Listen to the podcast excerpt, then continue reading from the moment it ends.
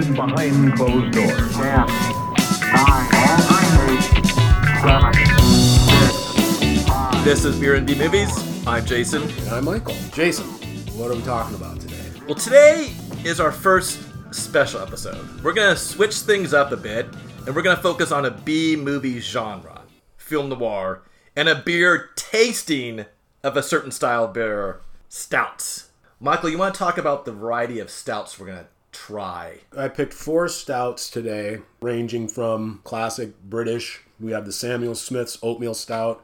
We go to Bell's in Comstock, Michigan, with their Kalamazoo Stout, an American Stout. For something that uh, a little different, a little newer, I picked up Multiple Infinities Irish Cream Stout from Artisanal Brew Works. They're up in New York. It has lactose. It's um, that's kind of a newer thing to me. And then finally, one of my all-time favorites, the Yeti Imperial Stout from Great Divide Brewery. It is amazing. Right now, we're starting with the oatmeal stout from Samuel Smith's. Cheers! Cheers.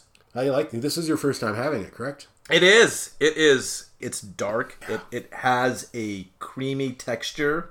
I was reading that bottle. So they've been brewing. 1758. Yeah, that's amazing. It's- in Yorkshire, England. These guys are awesome. Their, their Taddy Porter is super popular. I love this beer because it's it's not overly heavy to me. Sometimes they, they can sit in your tummy and make you full, but but this one is very drinkable. It's it is oatmeal stout, so it's going to be a little sweet, creamy. I could sit in a pub and, and put a few of these away. I definitely get that sweet taste to it. You chose stouts for this special episode because Film noir. It's dark film. The content is dark. That if you say film noir to somebody, they get an image in their mind of a Humphrey Bogart, a detective in a trench coat with a fedora, dark streets, someone smoking a cigarette, and rain coming down, and bad things are going to happen. You know, This- it's not an uplifting genre. And some people even question if it is a genre. There's so much you can talk about in film noir. Is it a cycle? Is it a series? It was never intended. The musical comedy, people wanted to make musical comedies. Film noir was defined by the French after most of the films were made. We used a panorama of film noir because I studied this in school. I, I have a degree. I have a degree in film. I love film noir. It's one of my favorite types of movies. So when I saw there was a class specifically about film noir, you, you're damn right I signed up, and it was great. But the first book, the book that they told us to buy, was a panorama of American film noir by Raymond Borde and Etienne Chaumeton. They're uh, French film critics, and this is sort of the thing that defined film noir. and you sent me a copy which I read and thoroughly enjoyed. It's interesting. It is. I mean, it's nerdy. Like when you have that on your bookshelf. I mean, I still have it from school. I didn't throw any of my books away. I have several books specifically. I've three off the top of my head I can think of that are specifically about film noir. I think it's interesting when you read it and you see where they they pick up this theme going through American films, and it's interesting because you say American films, but some of the biggest names were European. Their original time frame for film noir, 1941 to 1953, kind of gets extended. I used to be hardcore about that, but I will extend it to the end of the 50s. So 41 to 59, I think, is what we sort of agreed. It has to be black and white, though. Starts with the Maltese Falcon and ends with Odds Against Tomorrow. Those are two kind of the bookends I think we, we chose. and I'm just a Joe Schmo when it comes to film noir. This is the- Not anymore. Not anymore. You, you- not you- anymore. You did a lot. I did a lot. I'm looking at the list of movies I watched. 20 movies that I completely watched, and there was about a 10 that I turned on, and because I would turn it on late at night and I fell asleep, I didn't add those to the list because I didn't complete them. So, of those, let me ask you a question. Roughly, how many of those do you think you would go back to watch just to enjoy? I would say 90% of this list I'd go back and watch again. And the reason I thought this would be a great, and I'm using the term genre right now because we'll dive into that. I think- to I think that's to, fair. to cover is that they were predominantly B movies during the golden age of B movies, which meant that either the studio's B unit was making it or is done by a bunch of these Poverty Row studios Absolutely. in Hollywood. I wrote down some of the production companies Eagle Lion, Harry Popkin, King Brothers, Horizon, Associated Players, of course, RKO. Oh, and- RKO was kind of they, they were sort of the cornerstone. Reading about it, majority of them had very tight film schedules. And they were intended as a B movie reel. This was not going to be anything special. It's just like, hey, we're going to make this movie and get it out. You have the crime writers of that time, the Dashiell Hammetts, the James Cain, M. Cain, Raymond Chandler. They were taking their stories a lot of times and turning them around, making them these sensationalistic little movies. You know, it's interesting that you mentioned those writers because Billy Wilder's Double Indemnity was based off James M. Cain's novel, mm-hmm. but the screenplay, Raymond Chandler worked on a screenplay. You see that quite often. And I think that's amazing that you have this great book by this great writer, and then you have another great writer in the same genre writing the screenplay. Raymond Chandler, I think I told you this. Raymond Chandler, when they were adapting one of his movies, they were talking to him. One of his bits of advice was if you get stuck, have someone walk through the door with a gun. That's what I do. If you're writing a story and you're like, I don't know, I don't know how to proceed. I don't know how to get farther, and just have someone walk through the door with a gun. It's an interesting genre in that so much of it came from horribleness in the 20th century. Fritz Lang, Billy Wilder, and Robert Siodmak are three famous directors in the genre. And all three of them were from Austria or Germany, and they all fled because of the rise of Hitler and the Nazis. They're great directors, and in fact, Fritz Lang, there's this famous story where he made a movie, Dr. Mabuse, the Gambler, and it wasn't overt, but he made it as showing the Nazi Party and Hitler as criminals.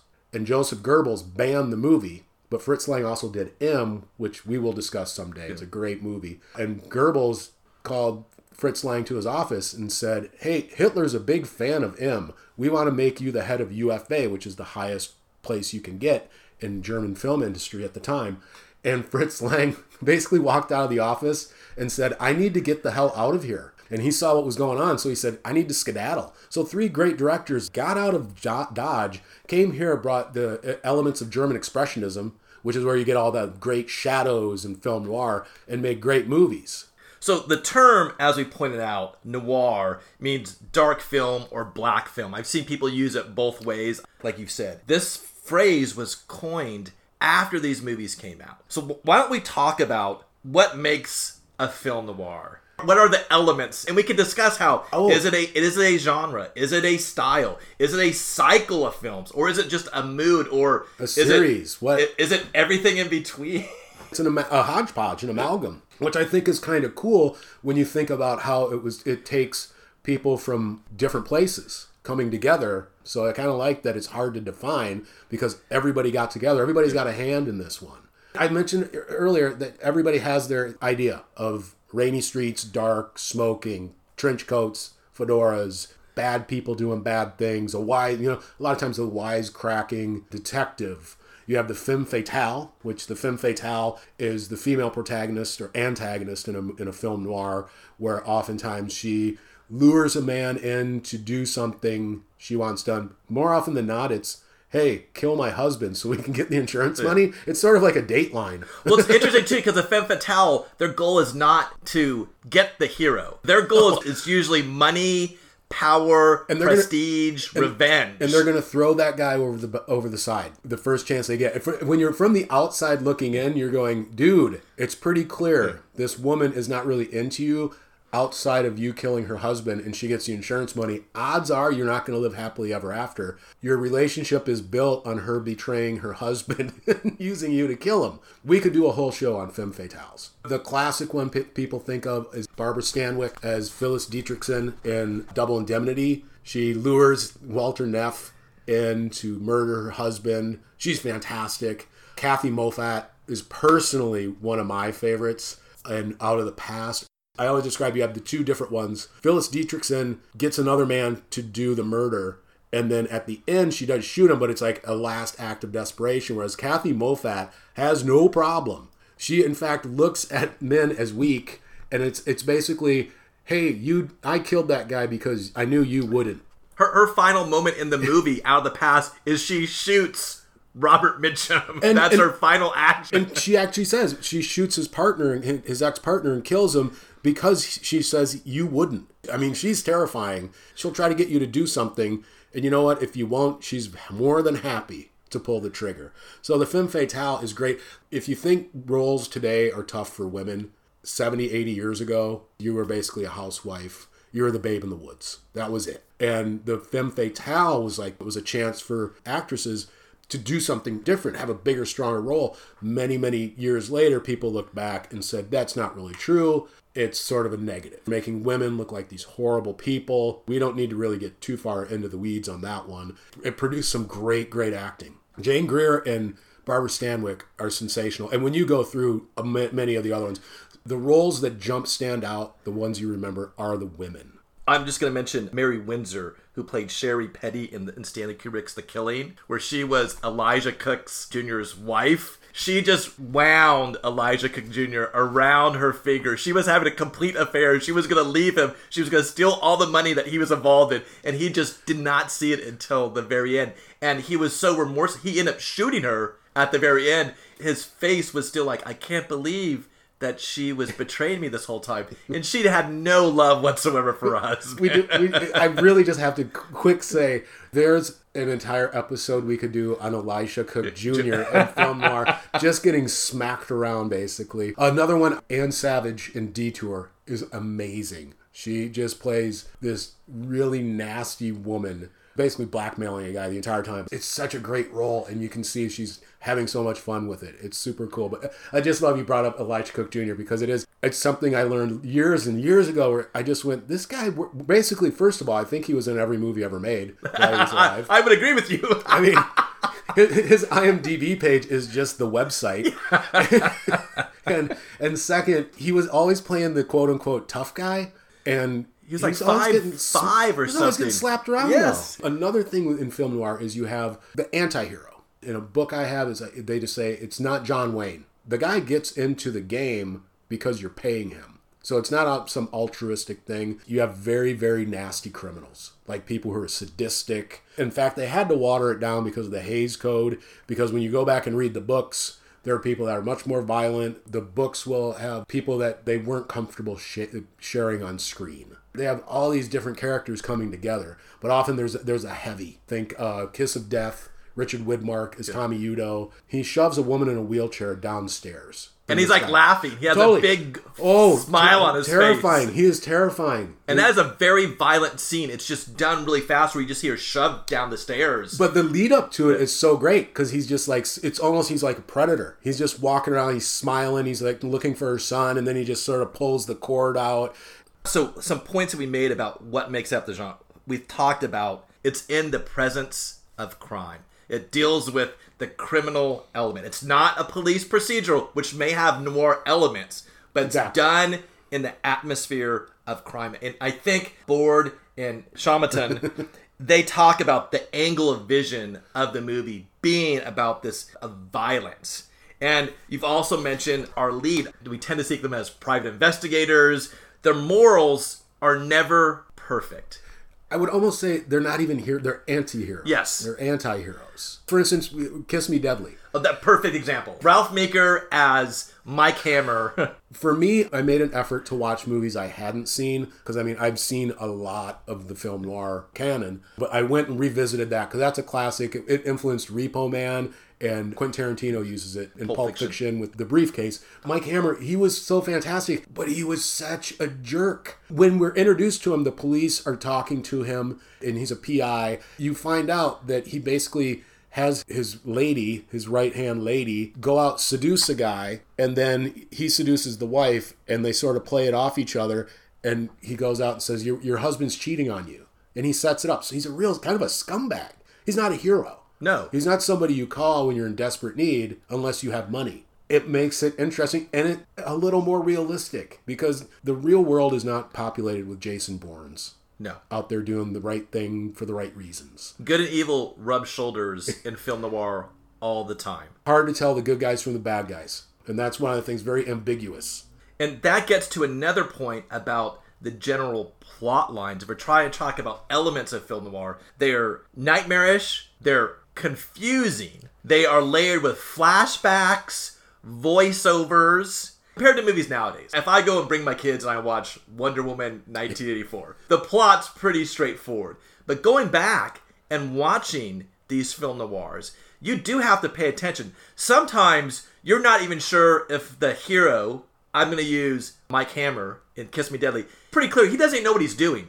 I think his girlfriend says you like to pull on a thread, and a thread leads to this, and leads to this, and you have no idea basically what you're doing, and you're stumbling into something because you think uh, I'll eventually figure it out. And at the end, I would say his character, he probably still didn't know what was going on. Absolutely. No, you're absolutely right, Jason. And oftentimes, you know, when it is a private detective, they're being paid. Again, they don't do things for altruistic reasons. It's like to save their hurt masculinity or because someone's paying them. So we have all of those elements, but at the same time, you could take any one of those out and it could still be a film noir. So let me add on to that because you could say the actual physical shooting, the cinematography of film noirs is an element that makes film noirs. It's it is in black and white. It is stark light. There's a lot of shadows and contrasts.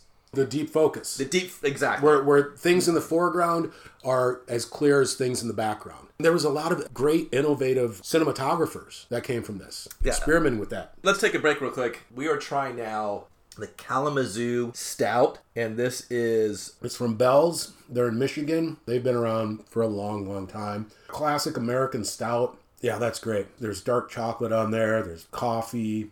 And you have not had this before? I have not. It's darker than the Sam Smith. Cheers. Oh, Yeah, you get that. You're a coffee guy. So Yeah, that's dark chocolate coffee and and- coffee. dark chocolate. Roasty. My wife's favorite thing. You might have to pick some up. Oh, that's nice. Less Nibble sweet than oatmeal stout, but it still more has a chocolatey, roasty coffee taste to it. And still thick. Great with some barbecue. It's still a thick Or if you had some Yeah. dark chocolate. Yeah, or- a little bit of dark chocolate if that's your thing. I was trying to think of hitting different types of stouts, but also trying to go with different areas. So we have obviously Britain, the British Isles. Yorkshire. We have New York, Michigan, and then Colorado. Nice. I did not hit the West Coast because we do have to be coherent. you know, because As much as possible. yeah, things things can get off the rails pretty easy. I think we discussed it. For like when you get to an imperial stout, they get a little big, so we share them. Try to get different things. I've had three of the four. As a coffee drinker, I like that taste. Absolutely, Like I'm, yeah. The thing is, that there is no coffee, there is no chocolate in it. You get it from the brewing process. In today's day, you know, you get a lot of beers that that have tons of ingredients. I appreciate when people do stuff like that, but sometimes when somebody just says, "Hey, here's a stout," I go, "Thank you." I just really want that roasty, classic brewing. You didn't put coffee in, but you were able to get coffee elements. So that's great. So we were back to that idea of the dark, overwhelming darkness, and we're in a lot of interiors, and it's in a city. But then, especially like in the 50s, now I just watched Detour, which was 1945, and a lot of that has taken place on the road. And that's another reason, like film noir, it's like it could only be American because the road trip is a very American thing. So a lot of detour is ta- it takes place on the road. Uh, we actually did the Hitchhiker, which falls in the in the film noir category. You see that mentioned on a lot of lists, and I think it, it fits the bill. So much of that is in the wide open expanse of Mexico. But actually filmed in Alabama Hills, Yes. in California. this is true. This is true. Yes, you're right. It, it was not filmed, but it is in the desert. Yeah. And then uh, one, you loaned me a book. Got the name of it, The Lost Noir. Yes. It was a lot of, of films. I hadn't heard of a lot of them. I went through. I found one, Highway Dragnet, which was really cool. And that starred Richard Conte, who was in the Big Combo, and I kept seeing him. He was in a number of film noirs, and he plays a Korean War vet wrongly accused of murder. And it starts in Vegas, ends in the Salton Sea. There's nary a shadow to be had out there. It becomes more about content. It doesn't have to be dark, rainy streets. It's the content. But even those movies, there's shots. I'm thinking of The Hitchhiker mm-hmm. when they finally pick up. I forget the character's name, but they pick. Which Will, the actor's William Talman, and he's in the back. And that shot, that dark thing where it's Frank Lovejoy and Edmund O'Brien in the front seats, and he's in the back. But even in those movies where you have stark. Bright desert scapes of Southern California. There's still these shadows that are cast. These Yep. dark. They're basically saying that you can't outrun darkness. You can't outrun the bad things in life. As soon as you mention that, I know exactly what you're talking because he's sitting in the dark and then he leans into the Yeah. light and you see the face of evil. And it's, it's fantastic. When people think of the noir idea, Yeah. it's more of an idea. There's one that we both watched, The Big Combo. It's not a film noir, and it's, it's point of view. the point of view has to be from outside of the law. It either has to be from detective standpoint. Oh, and when, when we say detective, we're talking about a a private, private yes, investigator. your, your private private investigator. It has to be from the civilian world. The, the point of view of the film is from the police going out solving a crime. That is not a film noir to me. That is one hard and fast rule I will not bend for. And the big combo, the perspective of that entire movie is from the police, from a cop trying to solve these crimes, and therefore I don't personally consider it. Even though I mean everybody in the world could put it on a film noir list, and I'd say I disagree. And, and the same thing, like he walked by night. Alfred Werker directed this in '48. Cinematographer was John Alton, who does a lot of film noir.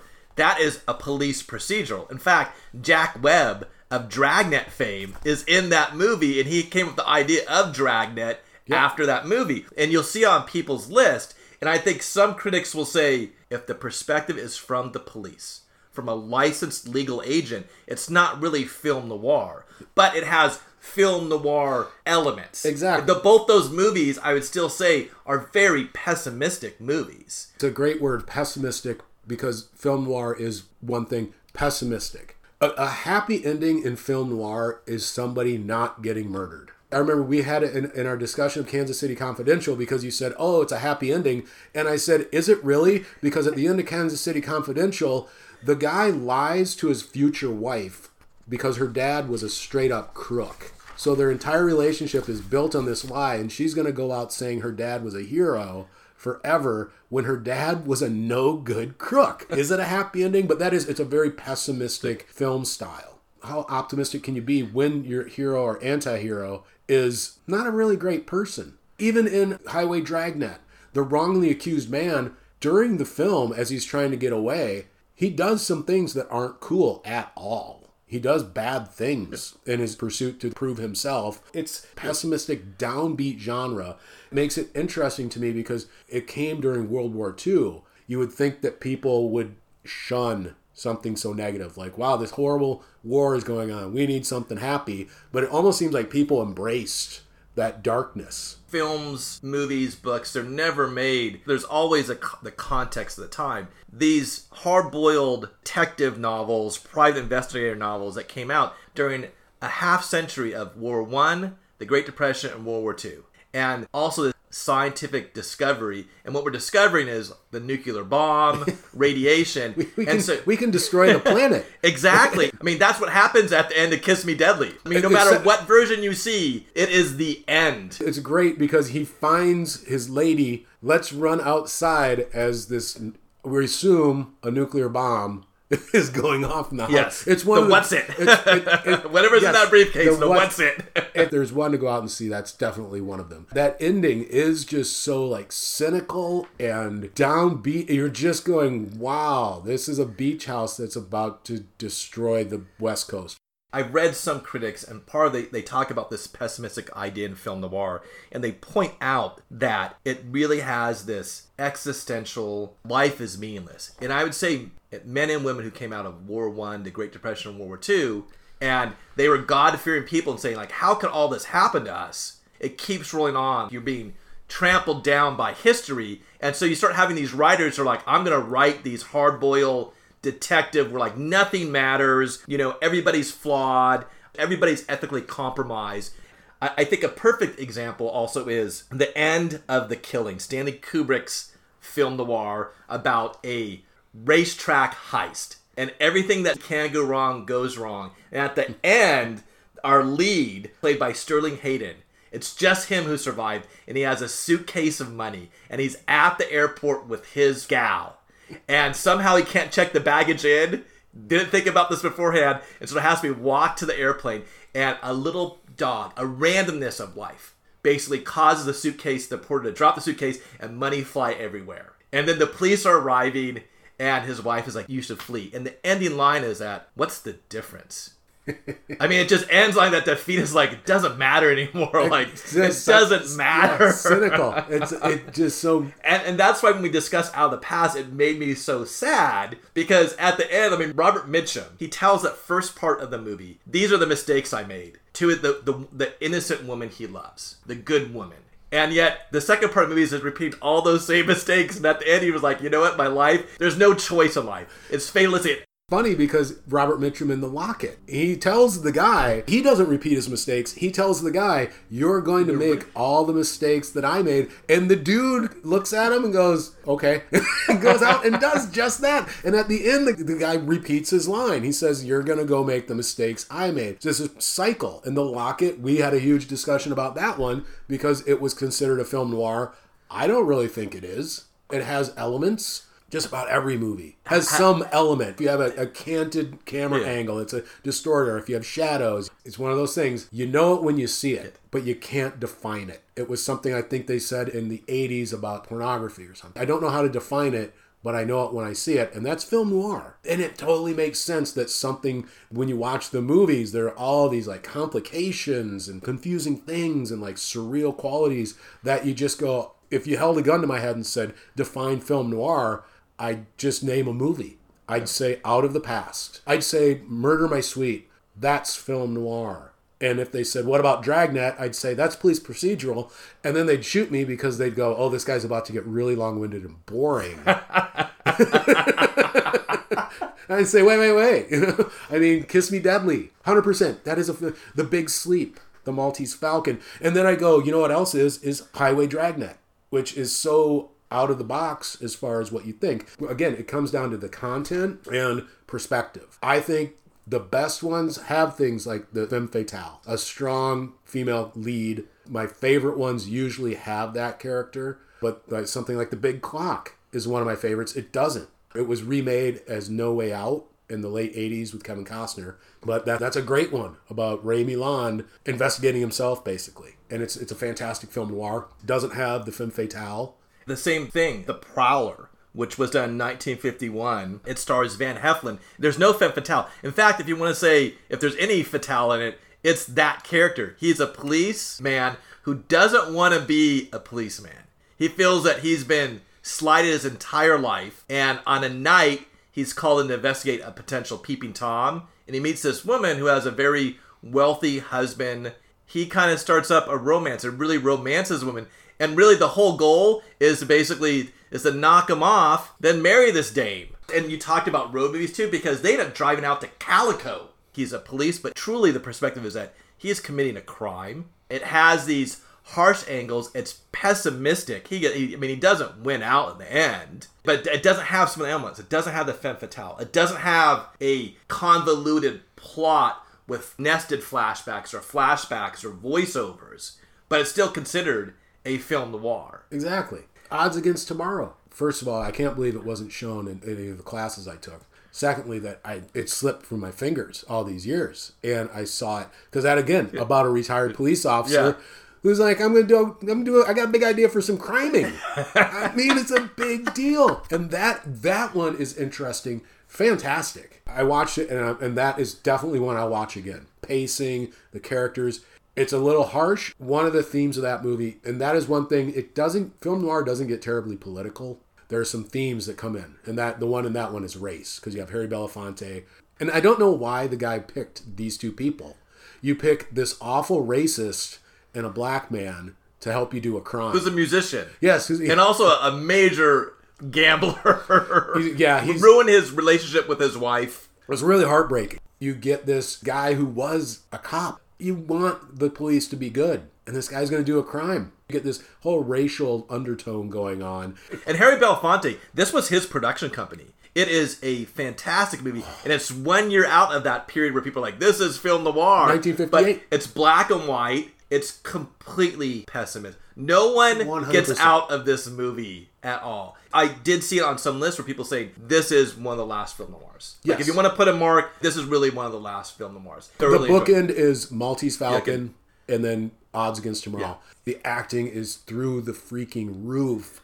I think they mean it to be upbeat, but at the end, the two spoiler alert, at the end, the racist and the black man both are blown up when they pull the blankets back, they go, which is which? Because they're bur- both burned so bad. So it's sort of saying, like, hey, we are kind of all the same. Or it's also saying none of this matters It's when a- you die. Life is honestly meaningless. Again, your choices don't matter. Your, your happy ending in a film noir is not getting murdered. And I think when we see these police officers in these film noirs who are not, it's not a police procedure, but it's a true film noir. It is representative of the fact that we're saying that people are are flawed and they're ethically compromised, and that's what you see in film noir. And you see that randomness in life, where DOA is a perfect example. Edmund O'Brien's character, he's an accountant, he signs at the notary, and someone realized, oh my gosh, if someone really investigates this crime that I'm doing, they're gonna come across this and he may be able to point at me. And because of that, he's poisoned and he's dying. He did nothing wrong. It's just a completely random event that took place in his life, and he suffers for it. All right, so take a quick break. We're going to do the Irish Cream Multiple Infinities from Artisanal Brew Works. I have not had this. I'm looking forward to it because I, I, I like Irish cream. Yeah, A little Irish cream in your coffee. smells really good. It's appropriate when you're Yeah. when you're camping Yeah. or on vacation. Irish cream in your coffee in the morning. That's Cheers. sweet. That's Irish cream. Wow. That's you can have this instead of a cup of coffee in the morning. Oh, that is uh that so far out of all this, that that is a very sweet taste. it does contain lactose. I hope you're not lactose intolerant. I am not. Oh, that's that's good. That's sweet. What is the percent on this though? This this one is nine, Oh, so we are sharing it. uh, the reason I'm asking is that that sweetness. There's no alcohol. There's no booziness. It- it's hiding it. This is a sneak. This is a trickster. This is like a Loki beer. I call them, where you go. Pour it in your coffee cup in the morning. I mean, this is one of those on vacation, of course. on camping. this is good. For some reason, I attribute like camping. Sort of all rules is- are off when you're camping. This is really good. It's sweet. It is It thick. does- And where did you say that this is? Uh, Saratoga Springs, Okay. New York. Nice. I believe on the side. Thinking of beers, I told you my idea. I was at a shop, Valley Beverage Company. It's a cool little shop. Great beer selection. The beer selection is sort of mind mind bending. But I saw a single can of it.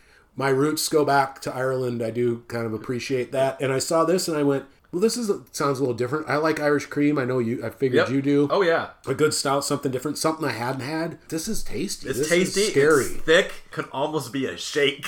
I don't mind thickness. It doesn't make me like, oh, I can't drink too much. If I was sitting at home, accidentally had a four pack of these, you couple, and then you go to get up, and you go, whoa, whoa, why is the room upside down? You know, sort of that dream sequence that you often get in a film noir, like Murder, Murder My Sweet, that great. Delirium scene. Yes, and when people they get beat up and they're like, "Oh, I fell into a black hole." Dick then- Powell as Philip Marlowe got hit in the head so many times in that movie. I think it's that one. It has one of the greatest lines ever. I felt okay, like an amputated leg.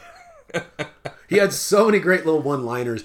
Murder My Sweet is an excellent movie. That's when you see that German expressionism impact on that movie. That whole nightmare scene of him basically being drugged. That was right out of that Oh. type of cinema. It was fantastic. It's so fantastic and a great femme fatale. in that movie too, it has a favorite character, Moose. That actor, I don't have his name on the tip of my tongue, but He's he a played professional that, wrestler. He played that role so well. I I I like that. I mean, part of the reason I like that movie, and I'd watch it again because of his performance.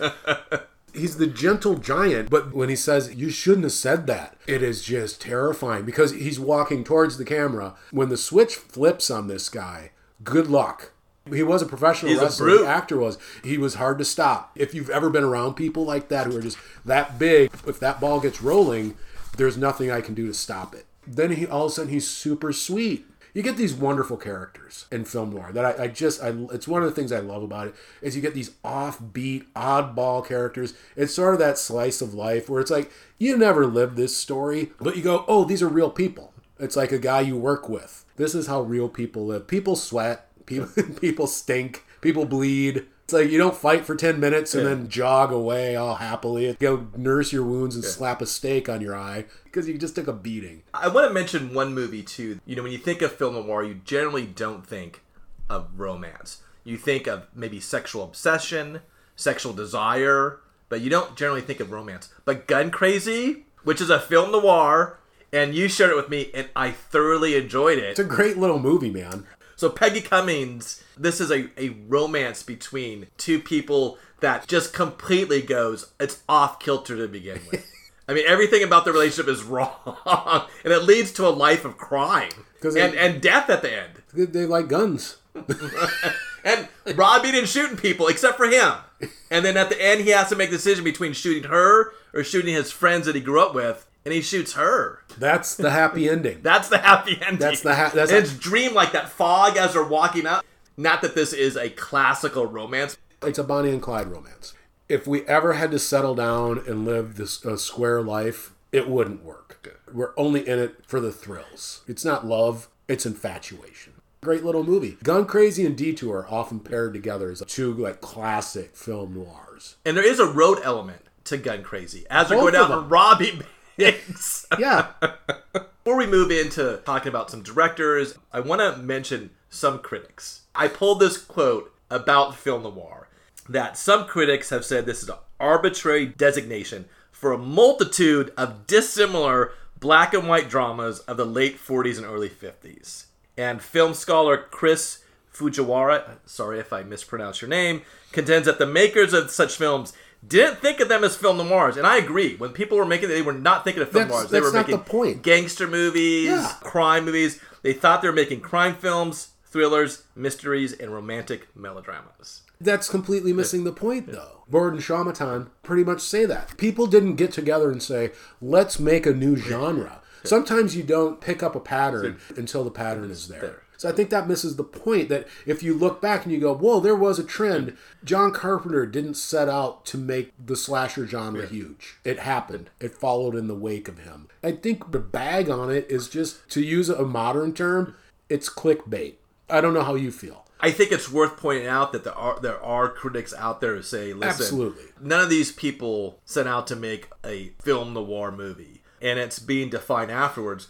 But I agree with you that when you look at these movies across the board, there is something that There's a sets thread. them apart. There is a thread. Because because they're not gangster movies. They're not Police police, procedurals. procedurals. They're not necessarily psychological mel- melodramas.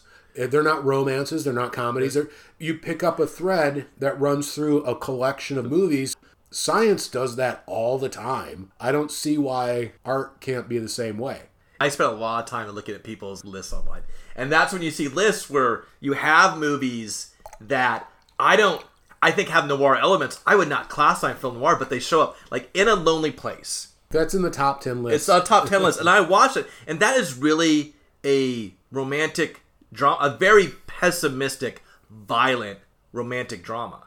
It doesn't really deal too much with the criminal element. There's no femme fatale in this movie. It's not nested backs up in a confusing plot. It has to do with a screenwriter. He has a great name, Dixon, played by Humphrey Bogart, who gets accused of a crime of killing a young hat check girl that he had come over his house because she read a book that he was supposed to write a script on. After she leaves, she gets killed. He starts a, a romantic relationship with a woman who lives in the same complex who provides him with an alibi. He did not kill this woman, but he is a violent man.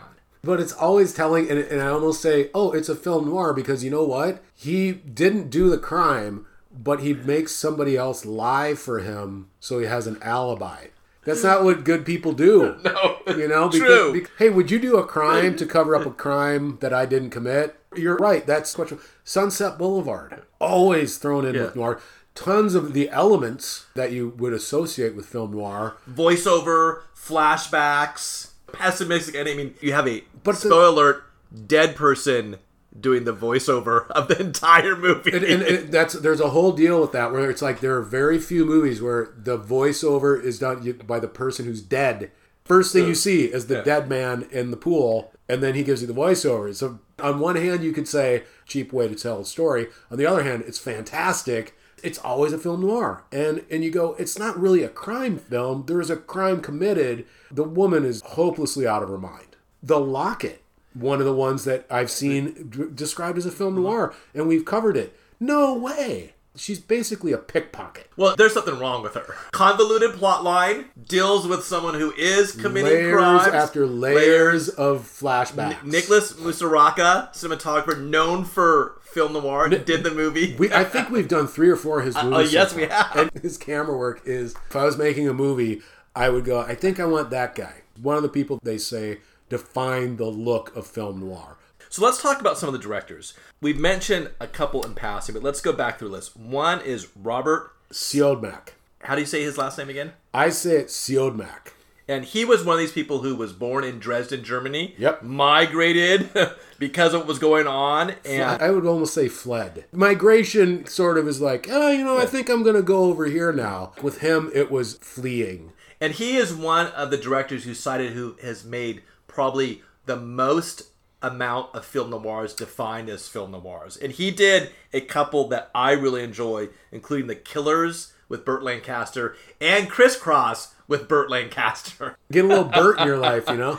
And then you mentioned Fritz Lang, mm-hmm. also someone who was born in Vienna, Austria, who came over because of World War II. You told that story. And he did, you know, from Scarlet Street to The Big Heat, Blue Gardenia. Big Heat's one of my favorites. Otto Preminger, he did Laura. He did a film noir that doesn't show up on a lot list that I really enjoyed called Fallen Angel. 1945. It has a protagonist. I mean, he is a con artist. Runs out of money on his way to between San Francisco and LA and has to. Carradine? This is where John Carradine's in, the movie. I mean, it has a very interesting plot line. Thoroughly enjoyed it. So we're gonna do our last beer. Our last beer, oh boy. I'm going to say it. I'm throwing it down. This is my favorite American Imperial Stout. Great Divide, the Yeti. Thick head on it. Oh. Thicker than all, all these other. Double cheers on this. This beer is magic. Oh, that's chocolatey. This thing is like absorbing light. It's as black as some of the shadows in some of these movies. Darkness. It, it was a great idea to do stouts for this. The definition of roasty should just have a picture of the Yeti. They do tons of variations. They have a chocolate cherry Yeti. I always go back to this one, the, the original, the base one. They do a barrel aged version that will put you right on your butt. I've had it, and it comes in a 750. I found a bottle of it from like it was like a 2017. Oh my god, I've never had this. I'm gonna have this, and I went home, opened it. I did everything right. And I just I sipped it, and then I didn't do a whole hell of a lot afterwards. this regular Yeti is to 9.1. I mean, don't mess around. This is the first one where you could taste the alcohol, like you could get a sense of it. In terms of putting these four together, I enjoyed all of them. I would go back and drink all of them. This is probably the thickest and the least sweet. I don't have a huge sweet tooth, mm-hmm. so like a roasty. This thing with a burger, pot roast. Carl Jr. Superstar. Again, I'm an omnivore. Carl's Jr. In and out, four by four. I'm about. I'm, I'm, okay. In and out, I can handle. But Carl's Jr. I was about. Oh, I was Carl's about. Jr. I was, my favorite. I was about to walk out. I'm like, it's very warm where we are. Like, I drink this, and I it makes me long for like a Midwest winter or autumn when it's cold and rainy and very film noir. You're sitting at a bar sipping this, waiting for a guy. You're waiting for bad news. Some guy's got some information. See, that's what's going to happen. Or you're like, we got a caper. One of the things I always love is, is like it's the Fletch thing, where in film noir, people always have the right line at the right time. It's like you get these really smart alecky guys who are like getting smacked around. They're like, "Ah, I don't know. They say something. They say something really quippy Yes. and really smart alecky, and you go, ugh. I would love to be that cool and thoughtful under pressure. But you have Raymond Chandler, you have Leigh Brackett riding your dog. And I had to mention that on The Big Sleep, Howard Hawks, 1946, Humphrey Bogart playing Philip Marlowe. Leigh Brackett was called in to help write some of the screenplay. And I think the story goes how she spells her name, they didn't think it was a woman. And she showed up. She was a big sci fi writer. She was married to Edmund Hamilton. And she worked on Empire Strikes Back, but she worked on The Big Sleep. But you have writers writing your dialogue, so it's always the best dialogue. Oh, it is. Well, I mean, when you're sitting down and writing, Yeah. you know, I do a bit of writing myself, and it's like you can come up with that. But in real life, if you're ever in that situation, people are probably just like blubbering messes. They're not throwing out things like, ah, I could use a couple more of those. huh? See? Exactly. Usually, you got to take me out to dinner. They have all these great lines. Like, again, going back to Murder My Sweet, Philip Marlowe, Dick Powell's Philip Marlowe. He's just always got the right line. But I think part of film noir too, you have some great villains. William Talman in The Hitchhiker, I was scared of. In the beginning of The Killers, the dialogue between the hitmen Al and Max, and that that film noir was based on an Ernest Hemingway short story. That dialogue as they enter the diner, that is the most that frightened me. Those men walking into a restaurant would bother me. You have Kirk Douglas out of the past. Oh. with his smiley face. This person's not even a real human. when, when, yes, when Robert Mitchum, when when his character is in Mexico and there's a knock on his door and he opens it, there's Kirk Douglas standing there with his guy behind him. It's like that's his heavy, that's his right. But it's like I'm not scared of that guy. I'm scared of this guy. He's got that smile. It, it is he is so oily and so terrifying. I mentioned earlier Richard Widmark as Tommy Udo.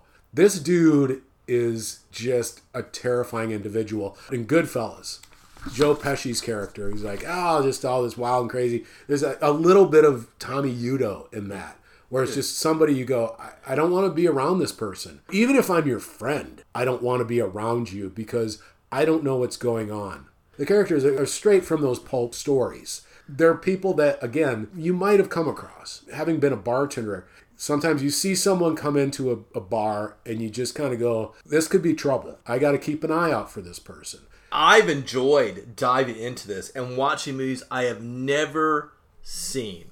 And I and I'm still making a list of movies I want to continue to watch that maybe eventually we'll cover on this podcast. There is so much film noir coming up in this podcast because there are just way too many movies. That fit the B movie genre that would be worth discussing. Film noir is B movie. It is 100% a B movie. We say 41 to 59. It ends with Odds Against Tomorrow. After that, I consider things neo noir because even Borde and Chaumeton revisited it after they'd put their book out. From 41 to 53, they extended a bit, but they also said there was a renaissance in the 60s because you have Point Blank, you have like several crime films, and, and Jean Pierre Melville, one of my favorite directors. And, and even into the 70s, I consider that neo noir. You still have all of the elements that were in The Maltese Falcon, that were in Murder My Sweet. You know, it's color and it's a different time. Classic era is 41 to 59. After that, I personally say neo noir. And, you know, maybe that's pretentious. I don't know. I wish I could remember at what point I really started digging this, that this type of movie. I know it comes probably from gangster films I watched growing up, but there was a point where just I would go back. I always like finding, you know, hey, who influenced these people? And you find out they mentioned this movie, so you go back and suddenly I'm watching The Big Sleep and I'm reading Raymond Chandler and Dashiell Hammett, and then I'm going, these are super cool movies. We went to Last Remaining Seats, the Los Angeles Conservancy, their annual fundraiser during the month of July in downtown Los Angeles. Did we see Maltese Falcon or Double? and I, I've seen Maltese, Falcon. Okay, It was it was Maltese Falcon, which was super cool. I mean, seeing that in the big screen. old theater in downtown LA. Cheers to that. And I know Billy Wilder received an, an award outside of the Bradbury Building, which is famous. If you're in LA, one thing I always say is like touristy thing, go to the Bradbury Building. A lot of people will know it from Blade Runner. Possibly neo noir, flashbacks, voiceover, No, pessimistic. Wait, which version? Be- because the real, the theater release had the voiceover, which Ridley Scott hated. exactly. It's like I've se- I think I've seen twenty versions. No, no, actually, no, hundred percent neo noir. That is considered, oh, and it is. That thing is more noir than so many other movies that are considered noir. That's more noir than Sunset Boulevard, I say. or sweet smell my success. this was your your idea to do as our first special episode. So hats off to you, and I'm glad that you found a lot of movies you liked. I know you had seen you. You don't give yourself enough credit. You've seen a lot of stuff. You have your opinion matters just as much as mine. Just because I decided to spend a, a bunch a bunch of a bunch of years studying it. it's I mean you did the deep dive into this and you found movies you might not have looked for before. It's so much fun. It's great filmmaking, it's great storytelling. It's great acting. It's all of these people coming together to make something super cool. That stands a test of time. Absolutely. I mean, you can go back and watch it and you go, well, they don't have cell phones. They have this. But you know what? It's like I watch them and I go, it holds up. It resonates. A lot of these movies are about this human condition, greed, Greed hasn't revenge. changed. You know, Technology's changed in 80 years, but revenge and greed, humans have not. the only thing you look back, you go, boy, they're sure leaving a lot of evidence. Or like, why don't they get the CSI team out there? Go in there with the black light, and I'm going to catch you. I think it's important. We used a panorama of American film noir by Borde and Chaumeton. If you're into this, if you want to learn more, that's where you go. That's where I start. That was the book they gave me that defines the entire genre. I also, because I keep the books, More Than Night, Film Noir in Its Context by James Naremore. He's sort of a modern day expert on film noir. That is a seriously great book. You learn so much. I also have Women in Film Noir, edited by E. Ann Kaplan. That's a great book. It opens up a window into something that necessarily wasn't being looked at at the time. I want to thank you for sending me this book. The Borde and Chaumeton book, The Panorama of America, was such a good read. I also checked out from the library The Philosophy of Film Noir, edited by Mark T. Conard. I also used a book that I own, L.A. Noir, The City as Character, by Elaine Silver and James Ursini. Uh, another book I own, Los Angeles, Bunker Hill, Pulp Fiction's Mean Streets and Film Noir's Ground Zero by Jim Dawson. I just thoroughly enjoy diving into this genre. It's so fun. And watching the movies. The interesting part too is a lot of these movies, because they were done by these Poverty Row production companies that did not protect their copyrights. You can find the, a lot of these movies on YouTube, the Internet Archive, Amazon Prime. I don't think I bought a single movie. I sent you a picture. I Yeah. already owned Yeah. a, a stack of 20 to 25 of these types of movies. I'm glad you enjoyed it because it's one of my favorite types of movies. We're going to put together a list of film noirs that we recommend, and we'll put that on our website. The beer was excellent. We Thank got, you. know, Sam, Samuel Smith, Bell's, Artisanal Brew Works. What a I- treat. Might, might be the first one I've had Yeah. from them. I can't remember, but I'm going to definitely go back to these guys. Finally, Great Divide. Great Divide Yeti. That's a sensational. I hope you We've like had, I did, and we've had Great Divide on our podcast before. We have. They do nothing wrong. Sensational brewery. But all of these, it's, it's been great. It was a perfect, perfect choice for this. Absolutely. They cover a genre that is predominantly a B movie. Absolutely. So, I think that wraps it up. hey, please like, subscribe, and comment wherever you listen, and follow us on Instagram and Twitter. And check out our website. This is Beer Movies. I'm Jason. And I'm Michael.